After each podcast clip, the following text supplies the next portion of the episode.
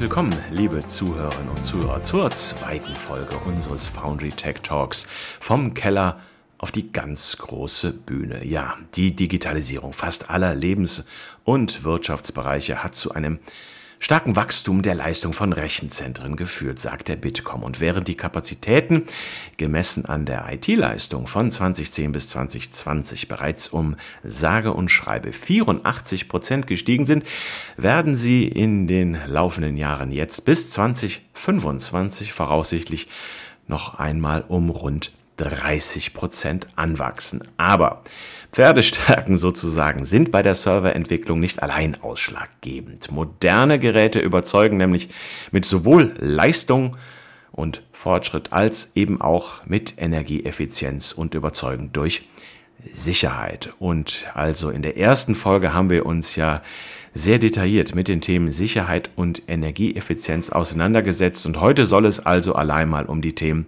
Leistung und Technologie gehen. Und da habe ich mir mal wieder den hardest working man in Showbusiness eingeladen, den Peter Dümich von Dell Technologies. Hallo Peter.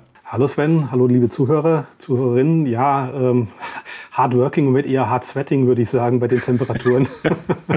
ja, das wird uns ja die nächsten Wochen noch weiter verfolgen und erst recht im Rechenzentrum. Ja, da kann man wieder einen kleinen Verweis auf die Energieeffizienz. Peter, ja, nachdem wir uns den Servern aus zwei besonderen Perspektiven in der ersten Folge angenähert haben, also Energieeffizienz und Sicherheit, geht es nun um die Technik. Kannst du uns zu Beginn mal erläutern, was die neuen Geräte von euch, was die also grundsätzlich technisch auszeichnet? Ja klar, wobei ich sag mal, grundsätzlich ist es meistens so, dass neue Familien von Geräten, das ist nicht nur bei uns, sondern generell im Markt, von den Herstellern der Prozessoren getriggert werden. Also immer dann, wenn eine AMD oder eine Intel eine neue Prozessorfamilie auf den Markt bringt, folgt logischerweise dann von uns ein entsprechendes Produkt. Und ähm, mittlerweile haben die beiden sich auch ein bisschen, ich hätte es mal gesagt, angenähert. Also sie waren ziemlich zeitgleich mit dem Release ihrer neuesten CPUs. Und wenn wir heute auf den Markt schauen, ist es dann auf der Seite von AMD die äh, CPUs mit dem Codenamen Genoa oder Bergamo, also ähm, die großen CPUs mit dem EPIC 4-Kern. Bei Intel ist die Zephyr Rapids Generation, das ist dann die SP4-Familie. Und ähm, beide haben natürlich, wenn sie auf den Markt kommen, erstmal das, was du schon gesagt hast, eine ganze Menge mehr Leistung mit im Koffer drin. Also wirklich, ähm, wenn man alleine jetzt mal Like-to-Like -like vergleicht, nur die Core-Performance zum Beispiel, reden wir schon über teilweise 30, 40, 50 Prozent mehr Leistung gegenüber dem Vorgänger aber eben auch eine ganze Menge anderer Funktionen, die eben dort mit eingebaut werden. Also das ist ähm, schon immer sehr, sehr viel, was kommt. Und wir, wie gesagt, bauen dann drumherum eine entsprechende Plattform, das heißt Chassis, Mainboards, weitere Komponenten, damit das Ganze sauber funktioniert. Das ist schön, dass du das gleich zu Beginn erwähnst, Peter, denn in einem nicht ganz so Serverfachmann wie mir, ähm, das äh, in der Branche ist das ja immer so so eine Art äh, Mythos und das wird dann endlich auch mir mal klar. Ähm, es ist nicht dasselbe oder das gleiche Grammatik. Äh, Dankeschön. ähm, also AMD und ähm, Intel, die unterscheiden sich wirklich die Prozessoren. Also man kann nicht sagen, okay, das ist völlig egal, was man da kauft, sondern da gibt es wirklich Unterschiede und da muss man schauen, ja, was ist für unser Unternehmen, was ist für unsere Organisation am besten? Kannst du mal den Mythos sozusagen kurz zerstören? Das ist immer dasselbe, wenn man diese beiden Prozessoren kauft? Ja, leider ist es wirklich nicht so einfach. Genau genommen müsste man sogar gucken, welche Applikation man fahren will und benutzen will und wie weit man die Optimierung vorantreiben möchte. Mhm. Also man sieht sehr gut, beide Hersteller haben ihre eigenen Strategien, was ja auch erstmal gut und vernünftig ist. Also wenn beide exakt gleich wären, dann wäre es vermutlich ziemlich äh, sinnlos, mehrere Hersteller zu haben. Ähm, da gibt es wirklich in der Strategie sehr, sehr unterschiedliche Dinge. Es gibt aber auch gleiche Dinge, die beide Hersteller angreifen. Wir hatten ja schon mal das Thema Security, Sicherheit ein bisschen angesprochen gehabt. Und da ist tatsächlich so, dass sowohl eine AMD wie eine Intel Funktionen für die Security in die CPUs einbauen. Aber auch hier sieht man Unterschiede. Zum Beispiel bei AMD wird äh, eher auf das Thema, äh, ich sag mal, Encryption gesetzt, also sprich, dass Arbeitsspeicher, Arbeitsspeicherbereiche, virtuelle Maschinen verschlüsselt werden können, separat, mit separaten Keys auch, um die gegeneinander abzugrenzen, was im Übrigen gerade wieder sehr akut ist, weil es wieder Schwachstellen gibt auf dem Markt. Ähm, umgekehrt ist es so, dass ähm, eine Intel auch eine Komplettverschlüsselung des Arbeitsspeichers erlaubt. Das ist kein Problem, das können beide, also da gibt es auch Ähnlichkeiten. Aber zum Beispiel sagt Intel, wir machen es ein bisschen anders. Wir setzen auf eine Technologie, die es erlaubt, innerhalb des Arbeitsspeichers einen bestimmten Bereich speziell abzusichern. Ähm, das sind ähm, sogenannte Enclaves und die können dann eben quasi auf Feldebene Daten freigeben und sowas wird dann jetzt aktuell in der, ja auch böses Wort hätte ich beinahe gesagt, elektronischen Patientenakte zum Beispiel genutzt, um eben sicherzustellen, dass der Arzt, der Apotheker, der Patient auf die Dinge zugreifen kann, die er zugreifen soll und nichts anderes sehen kann. Es ist aber auch noch im Hintergrund natürlich viel, viel mehr, was passiert. Also ich sag mal, die Hersteller haben auch einen unterschiedlichen Fokus, was die Weiterentwicklung anbelangt. Also man sieht es sehr schön, AMD setzt sehr stark auf äh, Core, also Rechenleistung in Form von Cores. Ähm, die größten CPUs, in Anführungszeichen, also die mit den meisten Cores bei AMD, gehen hoch bis zu 128 Cores pro CPU. Mit Hyperthreading wäre das dann logisch 256 Cores. Das ist echt eine ganze Menge für eine CPU. Ähm, Sie können auch relativ gut eine Kombination von vielen Cores und ähm, höherer Taktrate fahren, weil da ein sehr effizienter Fertigungsprozess dahinter liegt. Intel auf der anderen Seite hat auch eine ganze Menge Cores. Hier reden wir über, ähm, je nachdem, welche CPU man nimmt, bei den vier Sockel-Varianten 60 Cores, bei den äh, zwei Sockel-Varianten 56 Cores, was im Übrigen für die meisten Anwendungen mehr als ausreichend ist. Ähm, was Intel aber zum Beispiel eingebaut hat und was ich auch sehr, sehr clever finde, ist sogenannte Accelerators. Und jetzt kommen wir zu dem, was ich eingangs sagte. Man muss eigentlich auf die Applikation, die Anwendung schauen und damit entscheiden, welcher Prozessor der optimale ist. Ähm, diese Accelerators, das sind eben, wie der Name schon vermuten lässt, Beschleuniger. Ja, wie sagt man so? Eigentlich fast so wie ganz, ganz früher die mathematischen Koprozessoren. Mhm. Und die können bestimmte Funktionen deutlich beschleunigen. Also was weiß ich, KI-Operationen zum Beispiel, aber auch In-Memory-Datenbanken. Ähm, es gibt eine Funktion, die ähm, I.O.-Transfers beschleunigt, die dann natürlich dann sehr gut sind, wenn man äh, irgendwelche Storage-Systeme hat oder irgendwelche Systeme baut, die für spezielle Netzwerkfunktionalitäten vorgesehen sind. Also Telefonie, aber auch ja, ganz klassisch äh, hier Funktürme für 5G zum Beispiel, wo eben dann eine x86 x86-Hardware im Hintergrund das ganze Management übernimmt. Und ich denke, da sieht man ganz gut so ein bisschen die unterschiedliche Ausprägung. Ähm, Intel eben in Richtung Accelerators, Optimierungen und vielleicht nicht ganz so viele Cores. Äh, AMD auf der anderen Seite hohe Chorzahlen, aber auch Kombinationen hoher Chorzahlen mit hoher Taktung. Was zum Beispiel, um mal ein anderes Beispiel zu nennen, für virtuelle Instanzen, gerade VDI, äh, eine sehr schöne Kombination ist, wenn man dann eben mit einer guten Performance, also einer relativ hohen Taktrate, trotzdem viele Cores hat und somit dann diese dann den einzelnen VMs auch zuordnen kann. Also man sieht, es gibt da Ähnlichkeiten, aber auch durchaus Unterschiede und deswegen sollte man im Idealfall reinschauen, gerade wenn es um Hochleistungsanwendungen geht, welche Plattform ist genau die richtige. Kann natürlich beliebig komplex werden und deswegen sagen viele Kunden, okay, wir versuchen einfach ja so einen Durchschnitt zu ziehen und dann uns darüber zu entscheiden, welche Plattform wir nehmen. Das heißt, Peter, bestenfalls hole ich mir jemand ins Haus oder besser gesagt dann in den Keller, ins Rechenzentrum ja. ähm, und lass den mal richtig reinschauen. Und dann muss man doch auch sicher so ein bisschen strategisch denken, was habe ich an Servern, wie kann ich die erweitern, welche Prozessorfamilie passt dazu und vor allem ja auch, was sind meine Geschäftsprozesse jetzt und in Zukunft, oder? Korrekt was ist meine Ausprägung, wo möchte ich hin? Oder vielleicht sogar sagen, okay, äh, ich mache nicht mehr so wie in der Vergangenheit One Size Fits All, sondern entscheide mich wissentlich für ein bisschen mehr äh, Heterogenität im Rechenzentrum und nutze beide.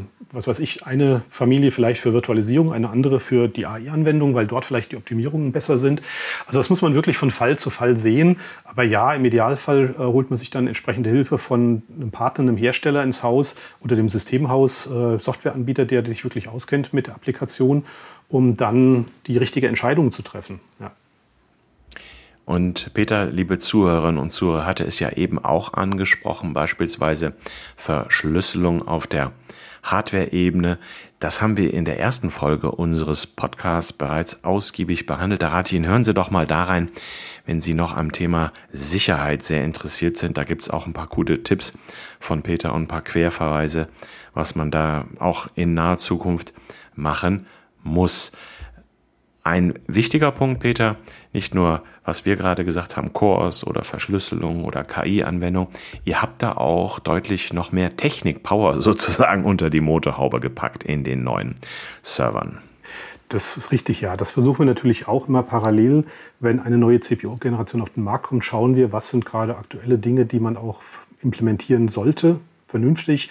Ähm, und da gibt es tatsächlich im Moment eine ganze Menge, was passiert. Also es fängt so bei Kleinigkeiten an, ähm, eben nochmal die Chassis zu optimieren in Richtung Stromsparen, Energieeffizienz, wobei das immer ein bisschen widersprüchlich ist. Also natürlich braucht ein leistungsfähiges System auch entsprechend Strom, aber durch äh, schlaue Designs und ich sag mal Settings und Managementfunktionen kann man da dann doch äh, in Summe nochmal eine Effizienz rausholen. Und da haben wir eine ganze Menge gemacht, ähm, gerade ja eben auch Chassis-Design also den langjährigen Kunden von uns äh, wird aufgefallen sein, dass wir eben ähm, die, das Grunddesign unserer Chassis komplett geändert haben, um eben einen besseren Luftstrom zu ermöglichen, mehr kalte Luft in ein Chassis reinzulassen, um dann eben auch äh, eine saubere Kühlung innerhalb des Chassis äh, dann zu haben.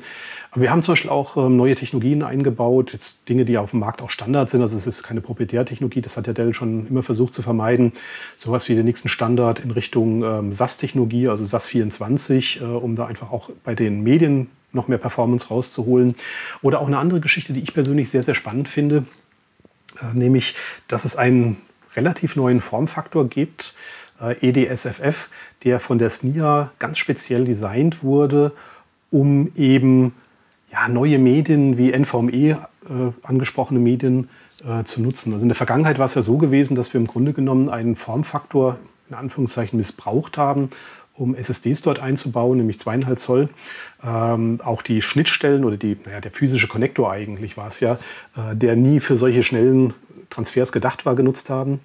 Und ähm, wie gesagt, die äh, SNIA hat sich vor vier, fünf Jahren zusammengesetzt mit den Herstellern, wie sie es immer tut, und hat sich eben überlegt, okay, wie können wir das Medium SSD besser in Hardware realisieren. Und da sind dann eben dieser EDSFF-Standard rausgekommen. Da gibt es dann verschiedene Variationen von. Und ähm, der hat mehrere Vorteile. Einmal ist es so, dass er eben, weil er speziell für SSDs äh, entwickelt wurde, ähm, keine Rücksicht auf irgendwelche Mechanik nimmt. Das heißt, er kann schmäler, dünner bauen. Man kriegt einfach da mehr Medien dann oder mehr Kapazität pro Chassis unter. Also das geht dann von, ich sag mal, vorne in der Front von 24 hoch bei uns ähm, auf 32 mit noch einem großen Loch in der Mitte, wo man theoretisch nochmal Medien unterbringen könnte, den wir aber offen halten für die Kühlung. Ähm, aber was auch ganz wichtig ist, dieser neue Standard ist eben auch äh, kühltechnisch dafür ausgelegt, mit NVMEs betrieben zu werden. Und fast noch wichtiger, er gibt uns auch wieder Reserven, noch höhere Geschwindigkeiten oder auch größere Medien in Zukunft in so einen Schacht einzubauen und vielleicht mal auch mal andere Devices darüber anzusteuern. Also mit anderen Worten, auch sehr wichtig bei Servern, eine gewisse Zukunftssicherheit mit sich mit, mitzubringen. Also das ist immer ein wichtiger Faktor, weil hier können wir eben beides erreichen. Wir geben unseren Kunden höhere Leistung, bei einer besseren Effizienz, weil man einfach dort ähm, den Platz und auch den Strom besser nutzen kann. Wie weiß ich, Peter, dass ich das gebrauchen muss, dass mir das was nützt, dass mir das in Zukunft hilft? Wie kann ich das checken als Unternehmen? Ja, auch hier ähm, im Zweifelsfall den äh, Partner der Wahl fragen oder den Hersteller der Wahl fragen. Wo es auf alle Fälle Sinn hat, ist ganz einfach dann, wenn man eben sehr viele Medien mit hoher Geschwindigkeit ansprechen will. Also typisches Beispiel sind Cache-Devices für Datenbanken.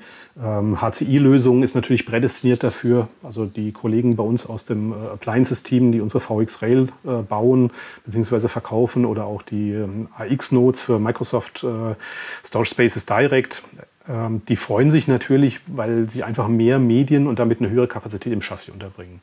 Aber wie gesagt, Performance ist auch ein Thema, weil hier hat sich einfach die IO-Last äh, theoretisch verdoppelt, äh, wird angesteuert mit PCI Gen 5. Also wirklich eine Verdopplung der IO-Leistung und das ist gerade dann eben, wenn man schnelle Cache-Devices braucht, eine, eine, schicke Sache. Das heißt, Daten werden ja immer wichtiger, ne? Ja. Und da muss ich drauf achten als Unternehmen. Dass man dort die Leistung hat, ja. Genau, und ihr habt die Netzteile sogar optimiert, ja, richtig? Also auch das, also man wundert sich manchmal ja, was so im Detail äh, alles dahinter steckt. Und wenn man da mal dann reinschaut, das ist echt der Wahnsinn, was Ingenieurleistungen sind. Ähm, ja, Netzteile haben wir auch nochmal optimiert, aus mehreren Gründen. Also zum einen, das ist ja ein böses Wort in Deutschland, äh, aber nächstes Jahr kommt ja die nächste Phase von Lot 9 sprich äh, die Regulierung für Energieeffizienz bei Netzteilen. Darauf sind wir natürlich vorbereitet. Aber wir brauchen auch immer mehr Leistung in einem engeren Formfaktor. Und ähm, dahin sind die Netzteile optimiert worden, sprich wir kriegen mehr Leistung bei einer höheren Effizienz raus. Und das ist ja genau das, was wir wollen. Für diejenigen unter unseren Zuhörerinnen und Zuhörern, die das noch nicht kennen, das kommt aus Brüssel. Peter hat es angesprochen von der EU. Der Regulierer schlägt also mal wieder zu. Und äh, Peter, das heißt für die Unternehmen, das ist immer mehr Pflicht und nicht nur Kür, da Energieeffizienz ins Rechenzentrum reinzupacken. So ist es ja. Also Lot 9 ist ja in der Tat die dritte Phase, die wir heute haben. Die heißt dann, dass wir eben noch effizientere Netzteile verbauen müssen. Also die müssen dann eben entsprechende Qualitäten ähm, sein oder müssen eine bestimmte Qualität haben, was ähm, die Effizienz anbelangt. Und das startet dann zum 1.1. nächsten Jahres, ist um ein Jahr verschoben worden. Wobei hier muss man sagen, ähm, das ist ja nur ein Teil des Ganzen, was gerade passiert. Es wird ja auch ein Energieeffizienzgesetz geben für die Rechenzentren. Auch das ist nun mal ein Thema für sich, äh, das man mal separat behandeln könnte, ähm, wo auch dann eben die großen Datenrechenzentren erstmal äh, angeschaut werden sollen, wo dann auch das Thema Optimieren äh, ein Thema wird, vielleicht auch eine Recycling von der Wärme als ein Beispiel, was ja oft diskutiert wurde. Also hier kommt schon einiges auf uns zu, weil wir einfach eben, wie gesagt, insgesamt energieeffizienter werden müssen und da gehören verschiedene Dinge einfach mit rein und ähm, ja, eben ist es dann auch logisch, dass man sich den Energieverbrauch insgesamt anschaut. Das heißt, man geht mal ins Rechenzentrum und schaut rein. Ein weiterer Punkt, den du schon angesprochen hast, und das müssten wir, glaube ich, auch ein bisschen auswälzen, da ja immer mehr Unternehmen datenintensiv arbeiten wollen und arbeiten müssen. SSD hat auch mehr Power, kann mehr schaffen. Du hast es eben schon angesprochen, was so datenintensives Arbeiten angeht. Aber insgesamt kannst du dazu noch mal ein bisschen was sagen, was so von den neuen Servern zu erwarten ist, was auch die Leistung angeht. Der Bitkom hat es ja gesagt, die Leistung steigt und steigt, weil sie halt steigen muss. Und da können die neuen Server auch mehr. Ja, das ist äh, noch viele Faktoren, die drumherum auch äh, dann zum Tragen kommen. Vielleicht nochmal zwei, drei Beispiele. Äh, einmal, wir haben hm, natürlich Gerne. auch neuere Netzwerkkarten äh, im Portfolio, die einmal mehr Leistung bieten, also Datendurchsatz beschleunigen können, aber auch Intelligenz mitbringen. Also der eine oder andere hat es vielleicht schon mal gehört, SmartNIC oder DPU ist hier das Stichwort.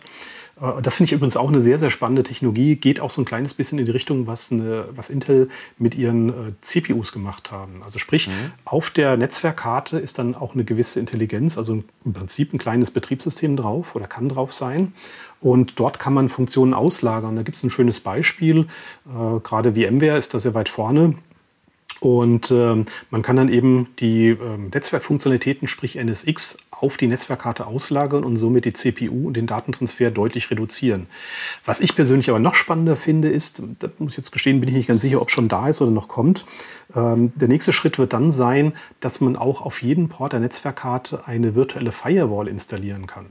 Mhm. Das heißt, mit einer DPU könnte jede Netzwerkport eine eigene Firewall-Zone sein, also Zero Trust noch einen Schritt weiter vorantreiben.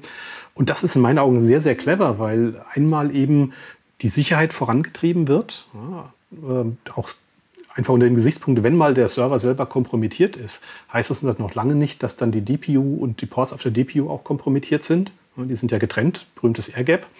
Und der Vorteil ist eben, es beeinflusst in keinster Art und Weise die Performance der CPU und der Plattform. Das heißt, die Kunden bekommen deutlich mehr Sicherheit bei gleicher oder sogar besserer Geschwindigkeit. Also auch sehr, sehr spannendes Thema.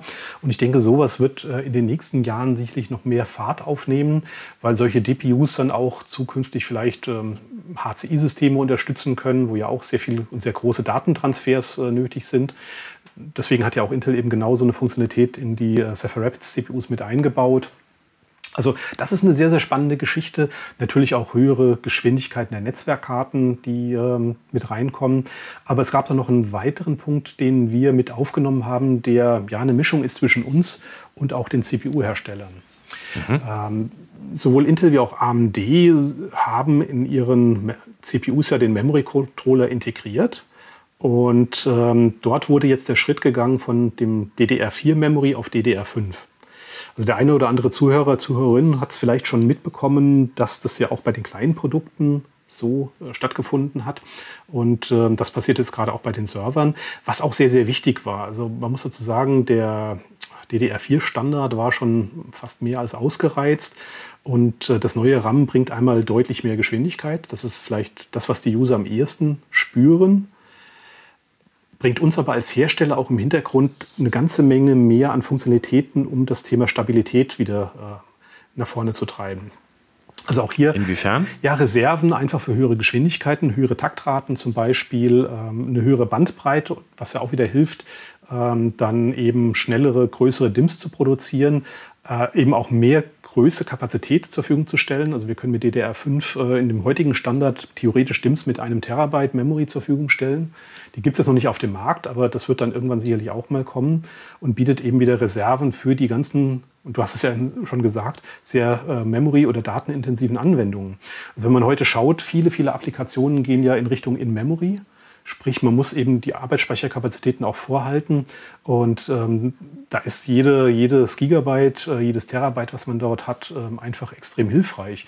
Und wenn man so die Kunden fragt, gerade SAP HANA äh, bringt ja auch eine ganze Menge Anforderungen in Richtung Arbeitsspeicherkapazität bei hoher Geschwindigkeit mit sich. Und ähm, insofern ist es ein sehr guter Schritt. Es gibt natürlich wie immer, wenn sehr viel Licht ist, auch einen kleinen Schatten. Stand heute ist das DDR5 Memory leider noch ein Stück teurer als DDR4 RAM. Logisch einfach, weil eben neu und die Fabriken sind noch nicht komplett umgestellt. Also sprich, die Kapazitäten auf dem Markt sind noch nicht so hoch, wie es für DDR4 war. Aber das ist äh, in meinen Augen mehr eine, eine Zeitfrage. Das war eigentlich bei Einführung von neuen Technologien fast immer der Fall gewesen, dass die am Anfang etwas teurer waren und dann über den Lebenszyklus einfach etwas günstiger werden. Ich sage mal, wir als Dell ähm, haben um die, ich sag mal, die Schmerzen bei unseren Kunden etwas niedriger zu halten, deswegen auch vor, unsere in Anführungszeichen alte Generation, also die 15. Generation, äh, länger auf dem Markt zu halten, um dort eben dann ein Angebot auch zu haben, was für die, ich sag mal, eher äh, preissensitiven Kunden ist. Also die sagen, okay, ich brauche vielleicht gar nicht die maximale Performance, wie jetzt ein Sapana abfordert. Da macht dann so ein 16G-Server 100% Sinn. Oder ich habe jetzt keine High-Performance-Anwendung. Ähm, dann kann man eben weiterhin mit der Vorgängergeneration arbeiten, die zum Glück auch, ich sag mal, managementkompatibel zum Beispiel ist. Das ist ja auch immer du so ein Thema. An. Hm? Bitte, bitte. Ja, äh, weil, also wir, wir haben die Managementkarten in beiden Generationen gleich gehalten, sodass unsere Kunden dann auch, ich sag mal, selbst wenn sie zwei verschiedene Generationen vielleicht im Rechenzentrum haben, von der System Management Seite her keinen Unterschied sehen würden. Und das macht dann eben so eine Mischbetrieb viel einfacher. Was übrigens auch äh, zutrifft bei dem Thema Intel AMD Plattform. Auch da ist es so, wir haben, soweit es irgendwie möglich ist, beide Plattformen gleich gehalten. Also wir wollen unsere Kunden nicht einschränken, nur weil sie vielleicht eine AMD-CPU oder eine Intel-CPU auswählen. Alles, was irgendwie geht unten drunter, wird weitestgehend gleich gehalten. Management, ähm, RAID-Controller, Netzwerkkarten, Medien, solche Dinge, sodass der Kunde wirklich frei entscheiden kann, was ist die beste Plattform für meinen Einsatz. Und daraufhin dann eben die Entscheidung trifft. Entscheidung SAP, HANA, du hast es angesprochen. Jetzt mache ich mal den Advocatus Diaboli an der Stelle, Peter. Da kommt jemand von euch und sagt, schauen Sie doch mal, Herr Hansel, gehen Sie doch vielleicht mal auf die neue Serverfamilie. Ich sage, naja, ich habe mein ganzes Zeug sowieso in der Cloud. Ich habe zwar noch ein Rechenzentrum, aber ist eh alles in der Cloud. Ich brauche die Leistung nicht. Ist ein Trugschluss, oder? Absolut, absolut. Also es fängt erstmal damit an, dass man gar nicht alles in die Cloud legen kann, aus Performancegründen, teilweise auch aus Sicherheitsgründen. Ja, wir müssen immer noch ein bisschen aufpassen, welche Daten gehen wohin. Aber es hat sich auch gezeigt, in vielen, vielen Fällen, dass eine hybride Welt am Ende herauskommen wird. Also es gibt sicherlich Applikationen, die sehr gut und sehr sinnvoll ausgelagert werden können und das zählt wirklich für jede Größenordnung. Also ich nehme mal so ein typisches Beispiel. Äh, eine gute Freundin von mir hat eine kleine Agentur. Ähm, für die ist es natürlich super genial, alles in die Cloud zu legen, weil sie hat keinen IT-Administrator. Sie hat jetzt auch keine hohen Ansprüche auf irgendwelche Performance, äh, andere Dinge. Das ist natürlich eine ganz andere Situation, als wenn man vielleicht ähm, ein Lagerverwaltungssystem irgendwo hat, was dann eben immer laufen muss, weil wenn das Lagersystem steht, gehen eben keine Lieferungen raus und ähm, da kann man sich keine Unterbrechung leisten. Und was man auch immer ein bisschen noch im Hinterkopf behalten sollte, ganz, ganz wichtiges Thema, es steht ja doch irgendwo ein Server irgendwo und der muss auch betrieben werden, der muss mit Strom versorgt werden. Also sprich, wenn man Workloads hat, die einen Server ziemlich stark auslasten, dann wird es vermutlich in der Cloud nicht effizienter und billiger werden. Und insofern ist meine Empfehlung immer zu schauen, okay, was macht Sinn, lokal vorzuhalten? Und das wäre für mich eben alles, was, ich sag mal, das tägliche Doing ist. Ja, meine File-Services vielleicht, mein äh, Mail-Server, unter Umständen, das kommt ein bisschen drauf an, also auch da kann man natürlich immer drüber streiten, weil Mail sehr gut standardisierbar ist. Aber ich nehme jetzt mal ein anderes Beispiel. Ein Bekannter von mir hat eine Hausverwaltung, ähm, irgendwie zehn Mitarbeiter ungefähr. Äh, die haben eine berühmte Branchenapplikation, die kann man gar nicht in die Cloud geben. Die muss lokal mhm. laufen. Äh, umgekehrt hat er dafür dann seine Mail-Service an Office 365 ausgelagert, weil er sagt, ich muss jetzt keinen Exchange-Server lokal betreiben. Aber eben seine Kernapplikation hat er lokal vorgehalten, weil er darüber sicherstellt, a, ich habe meine Daten immer unter Kontrolle, ich habe äh, selbst wenn das Netzwerk ausfällt, kann ich zugreifen und kann arbeiten. Ähm, insofern hat man da ein bisschen Sicherheit. Und es war am Ende eine Mischvariante. Deswegen auch hier sollte man sich immer anschauen, was man hat, was macht Sinn. Was für mich ein super Beispiel wäre für ein Auslager in der Cloud, ist, wenn man ab und zu mal äh, im Jahr vielleicht irgendwelche Spikes hat, die irgendwie ja, mehr Leistung benötigen. Also klassisch irgendwas Weihnachten, Neujahr, äh, Valentinstag, was weiß ich, Ostern noch, wo vielleicht mal ein bisschen mehr passiert. Solche Dinge kann man wunderbar in die Cloud auslagern als Spillover-Performance-Variante. Und das Grundrauschen, also sprich die tägliche Applikation, ist sicherlich besser lokal aufgehoben, wenn man das betreiben kann, weil man damit dann eben wirklich alles unter Kontrolle hat und in der Regel sogar noch ein bisschen günstiger fährt. Dein Wort in Gottes Ohr, Peter, äh, muss ich dir was erzählen, nämlich, das ist mir wirklich passiert, da war ich bei einem sehr bekannten Uhren- und Schmuckhändler, ein großer Filialist und digitaler Kunde, wie ich bin, schaue ich vorher im Internet, gucke in die Filiale, ja, und das von mir gewünschte Teil sei noch fünfmal da. Und als ich dann da war gestern, hieß es, nö, die Daten aus der Warenwirtschaft, die stimmen sowieso nie, die sind nie, die sind nie, ähm, die sind nie aktuell. Aber das ist genau das Problem. Wahrscheinlich kommt dann einmal am Tag das Backup oder werden die Daten abgeglichen. Irgendwo Sehen Sie mal, ja. hätten die mal in neue Server investiert, dann hätte ich da nicht gestern eine schlechte Miene zum guten Spiel gemacht. Oder umgekehrt heißt gute Miene zum schlechten Spiel. Nun ja.